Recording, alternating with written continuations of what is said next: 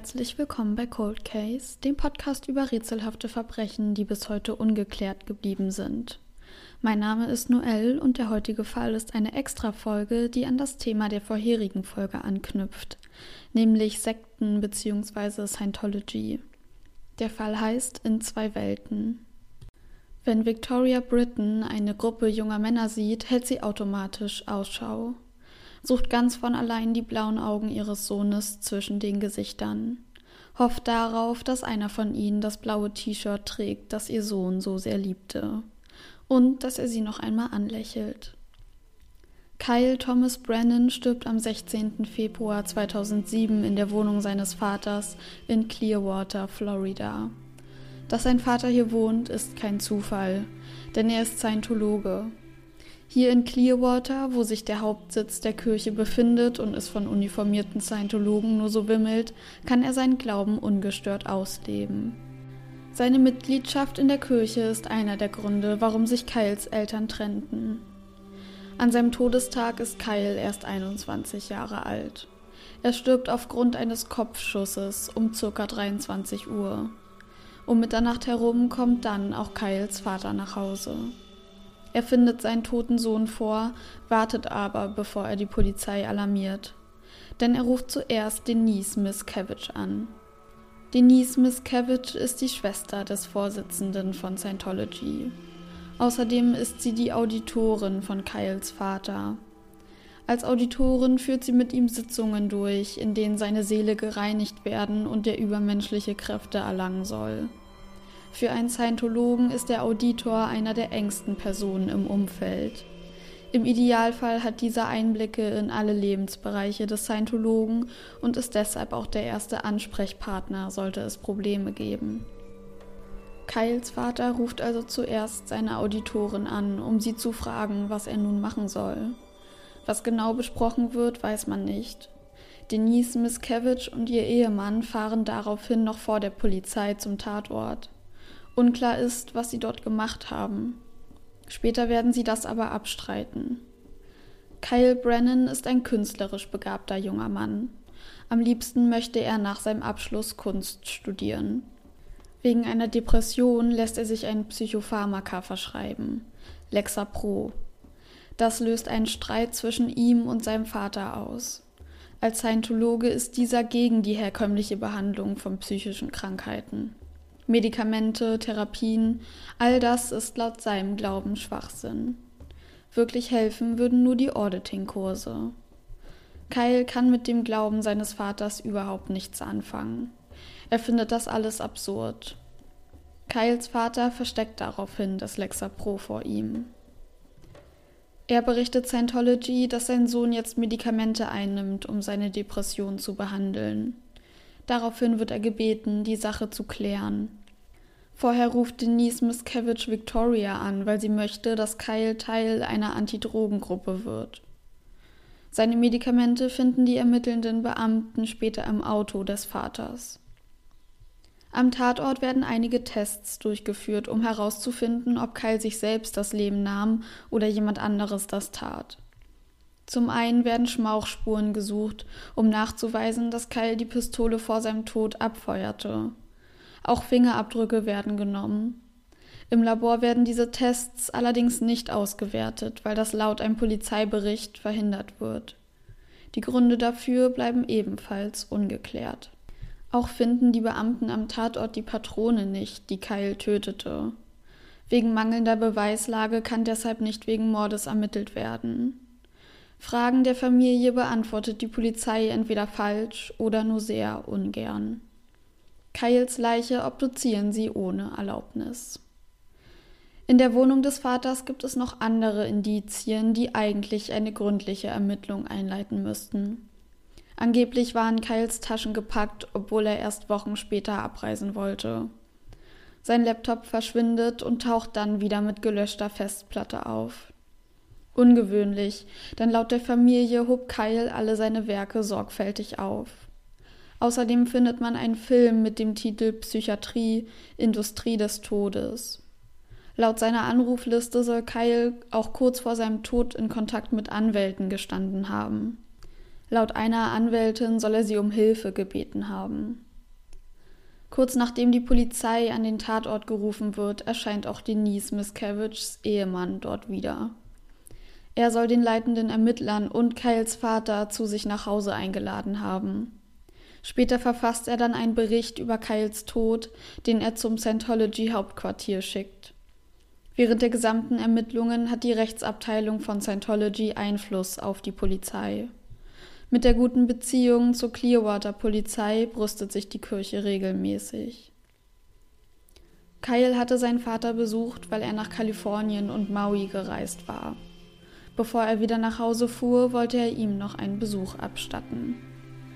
Die Beziehung zwischen ihm und seinem Vater war angespannt. 2006 fuhr Kyle nach Einladung seines Vaters nach Clearwater, der ihm dort einen Job und eine Unterkunft versprach. Als er ankam, fand er nichts davon vor. Es stellte sich heraus, dass Kyles Vater ihn in eine Scientology-Einrichtung gelockt hatte. Dort verbrachte er einige Wochen, bis ihm der Druck der Scientologen und die Auseinandersetzung mit seinem Vater zu viel wurden. Alle hatten versucht, ihn davon zu überzeugen, der Kirche beizutreten. Es wird festgelegt, dass es sich bei Kyles Tod um einen Suizid handelt. So schreibt es zumindest die Gerichtsmedizinerin auf. Laut ihrer Aussage soll die Polizei ihr gesagt haben, Kyle hätte einen Abschiedsbrief verfasst. In offiziellen Berichten oder am Tatort taucht dieser aber nie auf. 2009 versucht Victoria, Kyles Vater und anderen Scientologen anzuklagen. Das Gericht lehnt ab. Stattdessen stimmen sie dem Antrag von Scientologen zu, die Anklage fallen zu lassen. Für Victoria bricht eine Welt zusammen, nachdem sie mit ansehen muss, wie schlampig die Polizei und das Gericht den Tod ihres Sohnes aufarbeitet. Als wäre sein Leben nichts wert, sagt sie in einem Interview mit dem ZDF. Ja, und damit herzlich willkommen zu dieser kleinen, kurzen, hoffentlich kurzen Extra-Folge. Es ist einfach so, dass ich im Moment durch den Lockdown halt viel mehr Zeit habe und mich auf der anderen Seite das Thema Sekte und Scientology nicht losgelassen hat und ich deshalb mich dafür entschieden habe, dieses Format hier zu starten, um auf Themen, über die ich noch mehr sprechen will, ähm, eingehen zu können und auf der anderen Seite Fälle zu machen, wo die Quellenlage nicht so ausführlich ist, aber die ich trotzdem eigentlich total gerne besprechen würde und Genau in dem Fall hat es sich einfach total angeboten, weil in der Dokumentation, die ich geguckt habe über den Fall Walburga, Walburga Reichert ähm, aus der Folge davor, wurde eben auch der Fall von Kyle Brennan behandelt. Und den wollte ich mir unbedingt nochmal angucken, beziehungsweise genauer recherchieren, aber es gibt einfach nicht viele Quellen und in den meisten Quellen wird immer nur das Gleiche wiederholt. Deswegen verarbeite ich diesen Fall jetzt in dieser kleinen Extra-Folge sozusagen und nutze das als Anlass, um euch noch mal ein paar mehr Infos über Scientology und Sekten zu geben, weil das einfach ein super spannendes und interessantes Feld ist, finde ich. Ja, Aufklärung in dem Fall wahrscheinlich auch sehr, sehr wichtig ist. Ja, von daher machen wir jetzt einen Abstecher in ähm, die Welt der Sekten und wie sie funktionieren und was sie so auszeichnet und so weiter und so fort. Ihr findet alle Quellen, die ich für, dieses, für diesen Infoteil benutzt habe, in den Show Notes, wo auch die Quellen zum normalen Text mit dabei sind. Genau, also die meisten Sekten entstehen dadurch, dass man sich von etwas Traditionellem oder Altem abwenden möchte, also zumindest ein Sektenführer, und etwas Neues erschaffen möchte. Ein Merkmal von Sekten sind, dass die Mitgliedszahlen sehr klein sind und dass die Mitglieder zumindest am Anfang freiwillig dabei sind und auch oft ausgesucht werden. Also es ist eine sehr exklusive Gruppe und das ähm, ist dann auch meistens eine Ehre, dabei zu sein. Für die meisten Sekten ist ausschlaggebend, dass sie eine Erklärung der Welt haben oder eine Prophezeiung. Kann auch sein, dass es eine Erlösung gibt oder sie eine alternative Wahrheit anbieten. Also das heißt, sie versuchen sozusagen die Menschen zu locken, indem sie etwas haben, was die Menschen nicht kennen und von dem sie bisher vielleicht auch nichts gehört haben und das erstmal vielleicht komisch klingt, aber genau das ist dann vielleicht der Grund, warum die Sekte auf andere so interessant wirkt. Also sie haben sozusagen ein Monopol auf einen Wissensstand, den kein, kein anderer Glauben und keine andere Gruppe hat. Im Fall von Scientology heißt das, dass sie offiziell eine Welt ohne Geisteskrankheiten, Kriminalität und Krieg wollen, was ja im ersten Moment sehr, sehr positiv klingt. Aber natürlich steckt da was anderes dahinter, denn die meisten Sektenführer wollen einfach nur Menschen haben, die ihnen blind folgen und ja, das tun, was sie möchten. Also als erstes Ziel einer Sekte ist es immer, ähm, dass die Mitglieder in eine Parallelwelt gezogen werden zur Normalität und dass sie in dieser Parallelwelt das umsetzen, was eben der Sektenführer halt möchte. Somit wird dann die Sektenwelt zur neuen Normalität und alles, was sich nicht mehr in dieser Sekten Sektenwelt befindet und was früher normal war, steht halt auf einmal in Konkurrenz mit der Sekte und für das Mitglied ist das meistens ein ganz großer psychischer Konflikt, weil gerade wenn, wenn man nicht in eine Sekte hineingeboren wird, was ja ziemlich selten vorkommt, dann befindet sich in der Außenwelt natürlich eigentlich die Familie, die Freunde, ja, alles, was einem früher wichtig war. Und das ist für viele ein Konflikt, in dem leider dann meistens die Sektenwelt gewinnt, einfach weil sie so manipulativ ist. Dann stellt man sich natürlich oft die Frage, warum Menschen überhaupt in Sekten eintreten, weil man das ja aus einem gesunden Standpunkt irgendwie gar nicht nachvollziehen kann. Also zumindest geht es mir oft so. Ich glaube aber, dass man schneller in so einen Strudel geraten kann, als man es sich vielleicht auch eingestehen möchte. Also was sind Motive für einen Einstieg in eine Sekte? Es gibt natürlich persönliche Motive. Da kann zum Beispiel reinspielen, dass man entdecken möchte, was es mit dieser neuen Weltanschauung der Sekte auf sich hat. Also man ist einfach neugierig Vielleicht klingt diese Weltanschauung auch schon so plausibel, dass man in ihr irgendwie einen Sinn des Lebens findet, den man vorher gesucht hat. Vielleicht findet man in dieser Weltanschauung Problemlösungen oder man will einfach Teil von etwas Gutem sein, weil wenn jemand zu einem kommt und sagt, hey, willst du unserer Gruppe beitreten? Wir wollen, dass die Menschen nicht mehr psychisch krank sind, wir wollen die Kriminalität abschaffen, dann klingt das ja erstmal super und das ist, glaube ich, was, wo eigentlich jeder Mensch sagen würde, hey, ich bin voll gerne mit dabei und setze mich dafür ein. Dann kommt dazu ein gesellschaftlicher Aspekt auch. Also man kann ja innerhalb der Sekte einen gewissen Status erreichen. In den meisten Sekten kann man aufsteigen. Man kann sich abgrenzen von anderen. Das ist auch ganz wichtig, habe ich das Gefühl, gerade in der jetzigen Zeit, also in der Corona-Zeit ist es ja oft so, dass das irgendwie eingeteilt wird in Leute, die ähm, wach sind und Leute, die nicht wach sind. Also da wird irgendwie davon ausgegangen, dass wenn man selber dieser Organisation angehört, die eine Weltanschauung hat, die eben nicht äh, die des Mainstreams entspricht, dass man deswegen besonders ist. Und natürlich Anerkennung, die man von anderen Sektenmitgliedern bekommt. Das ist auch total wichtig. Das sind ja auch alles Punkte, ähm, die wir vielleicht auch in gewisser Weise nachvollziehen können. Also ja, Anerkennung, Zuneigung, dass einem zugehört wird, ist etwas, das findet eigentlich jeder Mensch total schön. Und ich glaube auch, dass jeder Mensch das Gefühl, äh, was Besonderes zu sein oder für was Besonderes einzustehen, total gerne hat. Beim Einstieg in Scientology ist es so, dass die meistens auf der Straße anwerben mm, oder vor den Gebäuden. Ähm, man kennt ja diese klassischen Stände, wo dann Flyer verteilt werden. Oft äh, sind das auch Tarnorganisationen, also die unter falschen Namen Mitglieder anwerben, aber eigentlich eine Unterorganisation von Scientology sind um dich halt nach und nach da reinzuziehen. Also zum Beispiel Sag Ja zum Leben, Sag Nein zu Drogen ist so eine Tarnorganisation. Und oft werden bei den Anwerbungen auch Fragen gestellt, die erstmal gar nichts mit Glaube zu tun haben. Also zum Beispiel, ob man körperliche Schmerzen hat. Also man versucht die Leute einfach auf so unterschiedlichste Art wie möglich abzuholen und in jeder Lebenslage abzuholen und sie dann halt so in seine Organisation zu bekommen. Und dabei macht man halt auch für Jugendlichen nicht halt.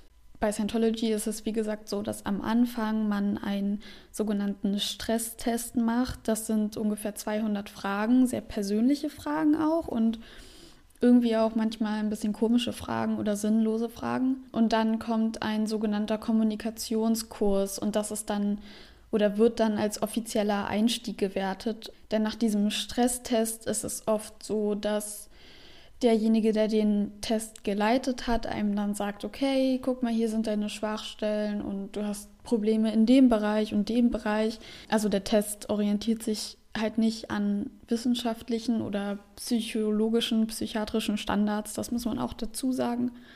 Genau, aber auf jeden Fall wird dann über diese Schwachstellen, die man angeblich hat in seinem Leben, äh, die Weiterleitung zum Kommunikationskurs geführt. Und was dann stattfindet, ist schon sehr manipulativ, denn die Leiter dieser Kurse versuchen, äh, das bisherige Leben so ein bisschen auf den Kopf zu stellen und die Identität, die man eigentlich hat, äh, in Frage zu stellen. Und gleichzeitig ist man ab dem Zeitpunkt dauerhaft von Scientologen umgeben. Also du bist dauerhaft in diesen Gruppen drin, wo alle die Organisation feiern und die erzählen, was sie erreicht haben.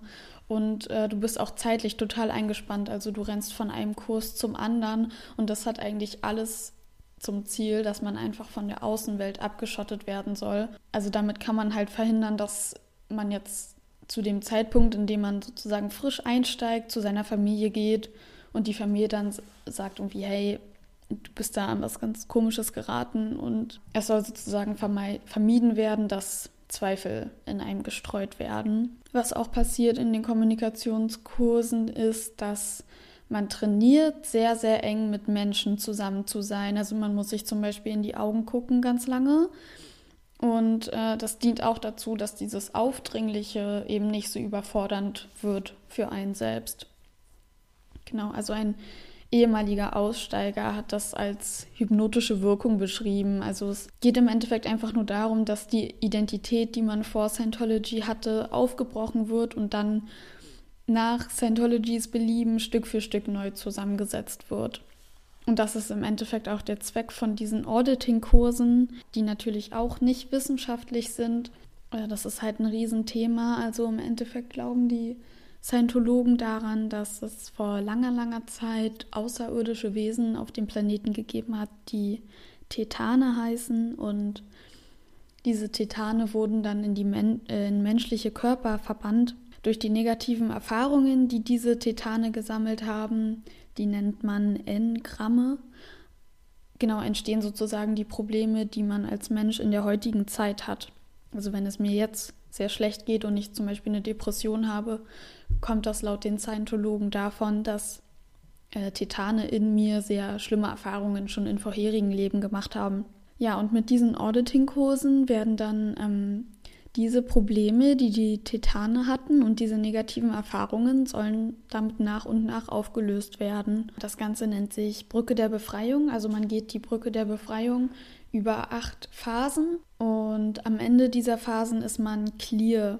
Das heißt, man ist befreit von allem Negativen und kann die Kräfte eines Titans nutzen und ist nicht mehr an die menschlichen Kräfte gebunden. Also man glaubt an das Kontrollieren von Raum und Zeit und alles sowas. Also es ist so eine sehr gottgleiche, magische Heldenfigur, die man dann wird. Die Auditing-Kurse werden natürlich auch immer teurer. Also man muss immer mehr Kurse belegen, immer längere Kurse und pro Stunde kosten die dann eben sehr, sehr viel Geld. So viel dazu, wie das ganze System erstmal funktioniert ist es ja am Anfang so, dass das Ganze vielleicht auch therapieähnliche Ansätze hat, wenn man, weil die Scientologen am Anfang ja die Probleme eines Menschen lösen wollen und an die Schwachstellen eines Menschen arbeiten wollen und ihm Selbst Selbstbewusstsein geben möchten. Der Unterschied zu einer normalen Therapie ist natürlich, dass man da einen Freiraum hat, nach eigenen persönlichen Vorlieben zu handeln. Und äh, es gibt vielleicht ein grobes Oberziel, was in der Therapie erreicht werden soll, aber der Therapeut schreibt einem nicht vor, an was man glauben soll und hat keine vorgefertigte Lösung dafür, wie man am Ende funktionieren und denken soll. Das ist auch einer der Gründe, warum Scientology konventionelle Therapiemethoden abschaffen möchte, weil sie das Monopol auf psychische Beratungen haben wollen. Ja, in den Anfängerkursen ist es noch so, dass man noch nicht viel von den Lehren von Scientology mitbekommt. Also der Fokus liegt eher darauf, dass man selbstbewusster wird oder Probleme gelöst werden oder man Hilfe bekommt. Aber dann wird man immer mehr reingesogen und nach und nach, wenn man schon tief drin ist, ähm, wird man dann in diese ganze Tetan-Sache eingeführt. Und das Prinzip dahinter ist, dass wenn man ganz am Anfang steht und man merkt, okay, diese Anerkennung, dass mir jemand zuhört, das hilft mir total. Wenn man vielleicht sogar in einer Lebenskrise ist und man irgendwie aufgefangen wird, dann denkt man einfach, es funktioniert oder es funktioniert halt wirklich und verbreitet einfach alles deshalb weiter. Und wenn man den Leuten als Neumitglied erzählt, hey, ich habe da was gefunden, dadurch bin ich viel selbstbewusster geworden und dann ködert man die Leute leichter, als wenn man die Neumitglieder schon von Anfang an mit Titanen und so, was einem zubombt. Äh, wie schon angedeutet, wird die Außenwelt ja stark abgewertet, wenn man sich in einer Sekte befindet. Das heißt, entweder sind das Feinde oder sie sind schwach. Ähm, wie am Anfang schon angesprochen, sind die Menschen in der Sekte die Wachen und die anderen nicht. Also da wird alles dafür getan, dass das Sektenmitglied sich in der Sektenwelt geborgen fühlt oder ähm, aufgenommener und die Außenwelt halt auf einmal sehr bedrohlich erscheint. Das Ganze dient natürlich auch zum Schutz der Sekte, denn wenn die Außenwelt für mich bedrohlich ist, dann bleibe ich natürlich lieber in dieser geborgenen Welt, die ich halt schon kenne als Sektenmitglied und mit der ich vielleicht sowieso schon schlechte Erfahrungen gemacht habe, die mich eben in diese Sekte getrieben haben. Im Zusammenhang mit Scientology ist es oft so, dass Journalisten verklagt wurden, dass Angehörige bedroht wurden oder aufgesucht wurden, um Informationen zu haben über die Mitglieder. Genau, und das wird natürlich auch versucht, ähm, bei Sekten, die noch mit der normalen Außenwelt kommunizieren, diese Welt zu beeinflussen. Und der Fall Kyle Brennan ist ein Beispiel dafür, denn hier ist nachgewiesen, dass Scientology eben mit der Polizei Clearwater in Verbindung steht. Ja, das hat dann eben auch Auswirkungen auf solche Fälle, also auf Todesfälle, wie wir sie hier sehen, denn ähm, die Verbindung zur Polizei Clearwater hat bestimmt auch dazu beigetragen, dass die Dinge zugunsten von Scientology beeinflusst wurden. Äh, auf den Fall Kyle Brennan werde ich aber nachher noch kurz eingehen. Jetzt möchte ich euch äh, ein paar Tipps geben, was ihr machen könnt, wenn ihr in Kontakt mit Scientology kommt oder gekommen seid und ihr euch davon ein bisschen lösen möchtet, beziehungsweise was man allgemein im Umgang mit Scientology beachten sollte. Äh, wenn man zum Beispiel auf so einem Straßenstand seine E-Mail-Adresse oder Telefonnummer hinterlässt oder sich eben Flyer geben lässt, dann wird man oft bombardiert danach mit Werbung, mit Anrufen, sonst was. Und da greift äh, diese Werbeeinwilligung, das kennen wir ja alle von Newslettern, dass wir vorher zustimmen müssen, dass wir Werbung bekommen wollen und das kann man auch wieder rückgängig machen, indem man einfach eine Abmahnung schreibt und einfordert, dass eben diese Werbeanrufe, Newsletter, was auch immer unterlassen werden sollen. Das geht äh, mit einer E-Mail oder per Post oder per Fax, was auch immer. Und äh, sollte man sich immer noch belästigt fühlen, kann man dann auch rechtliche Schritte einleiten. Da ist, ist es tatsächlich ziemlich leicht, ähm, Recht zu bekommen. Sollte ein Angehöriger Mitglied bei Scientology sein oder gerade werden und man bekommt das mit, ist es wichtig, dass man ruhig bleibt, dass man sich gründlich informiert über die Sekte und sich auch seine eigene Meinung bildet. Wenn man das Gespräch suchen möchte, sollte man ungestört und natürlich respektvoll miteinander sprechen. Also das heißt, den Angehörigen ausreden lassen und immer versuchen zu verstehen, warum dieser Beitritt stattgefunden hat und ob man vielleicht an den Punkten, wo der Angehörige unzufrieden war, selber anknüpfen kann oder Hilfe anbieten kann. Man sollte aber auch klar und deutlich seine eigene Meinung sagen und sich abgrenzen von der Sekte. Also man sollte nicht aus Sympathie anfangen, zu Beratungsstellen zu gehen oder an Kursen teilzunehmen, weil der Angehörige das gerne möchte. Also einfach versuchen, genau sich da eine ganz klare Grenze zu ziehen und das auch dem Angehörigen zu zeigen, damit man als Außenstehender eben immer noch der Außenstehende bleibt. Sollte es dazu kommen, eben vielleicht auch dann die Vertrauensperson, sollte es wieder zu einem Ausstieg kommen. Ja, sollte der Angehörige schon so tief drin sein, ist es natürlich wichtig, dass man ihm anbietet, immer für denjenigen da zu sein, auch wenn er aussteigen möchte. Und dass man den Kontakt zu demjenigen pflegt und hält, so schwer es auch ist, weil für das Mitglied ja die eigene Sektenwelt natürlich immer wichtiger wird und die Außenwelt immer unwichtiger wird. Aber dass derjenige einen Kontakt zur Außenwelt hat, solange er das selber noch möchte, ist natürlich immer eine Schnittstelle, an der man sich treffen kann. Man muss aber auch damit rechnen, dass der Angehörige sehr ablehnend äh, reagiert auf die Forderungen oder auf die Bedenken, die man über die Sekte hat. Das ist in dem Sinne ganz normal. Deswegen ist es wichtig, auch sich selber zu schützen und vielleicht auch immer mit einer Beratungsstelle in Verbindung zu bleiben, um halt weitere Anzeichen zu erkennen in den Phasen, in denen man ähm, oder in denen der Angehörige in diese Sekte gezogen wird.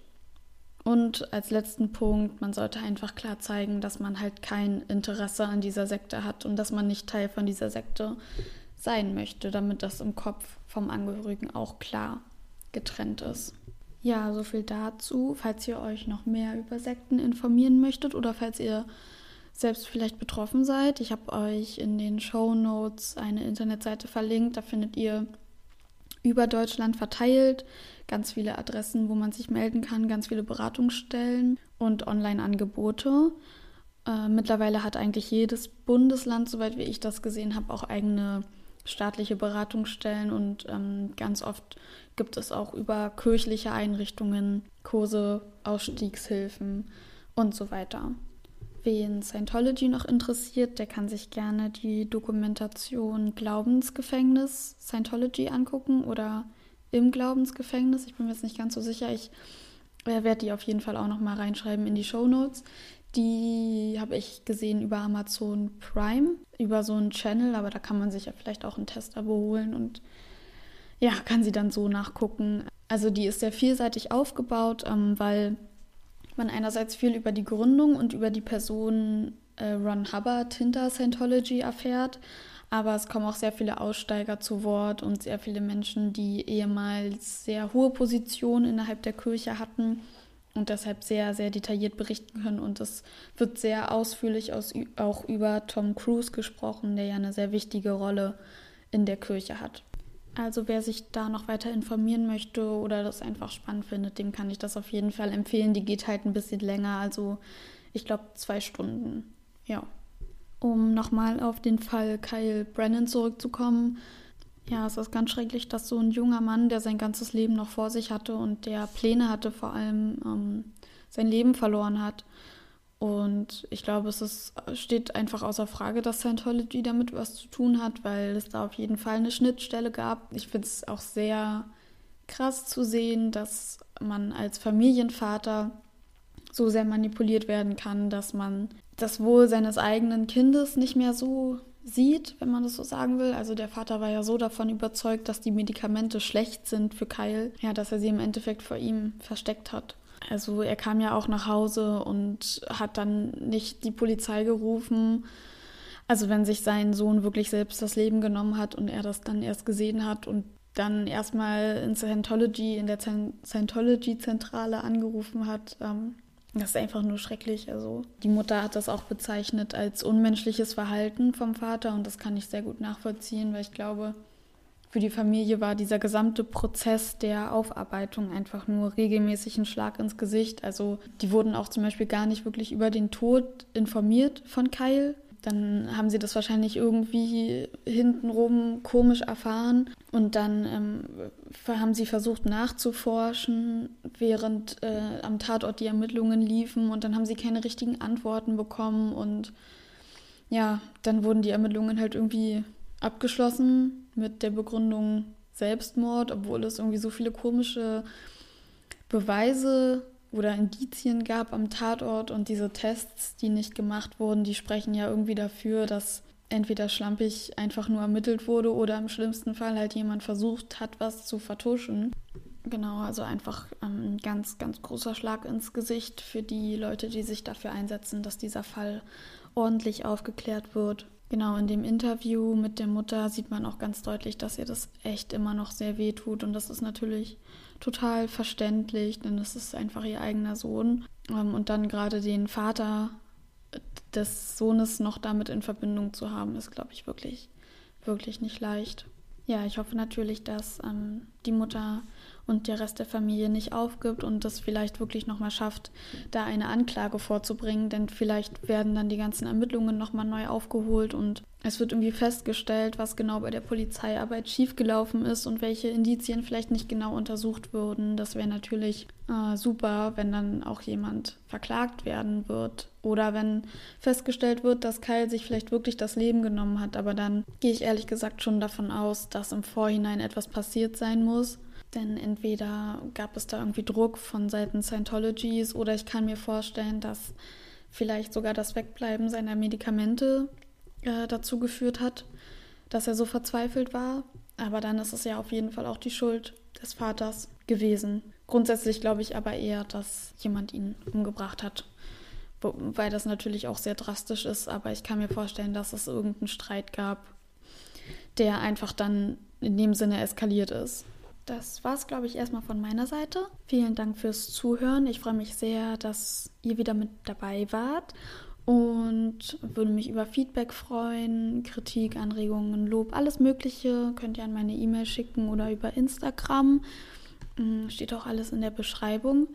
Ähm, ansonsten natürlich über eine Bewertung. Und ja, hoffe einfach, wir sehen uns in der nächsten Folge wieder und dass ihr gesund bleibt natürlich. Dann verabschiede ich mich jetzt und wir hören uns tatsächlich schon nächste Woche wieder, denn das war ja nur ein kleiner Einschub und es geht wie gewohnt im Zwei-Wochen-Takt weiter. Von daher bis nächste Woche Donnerstag.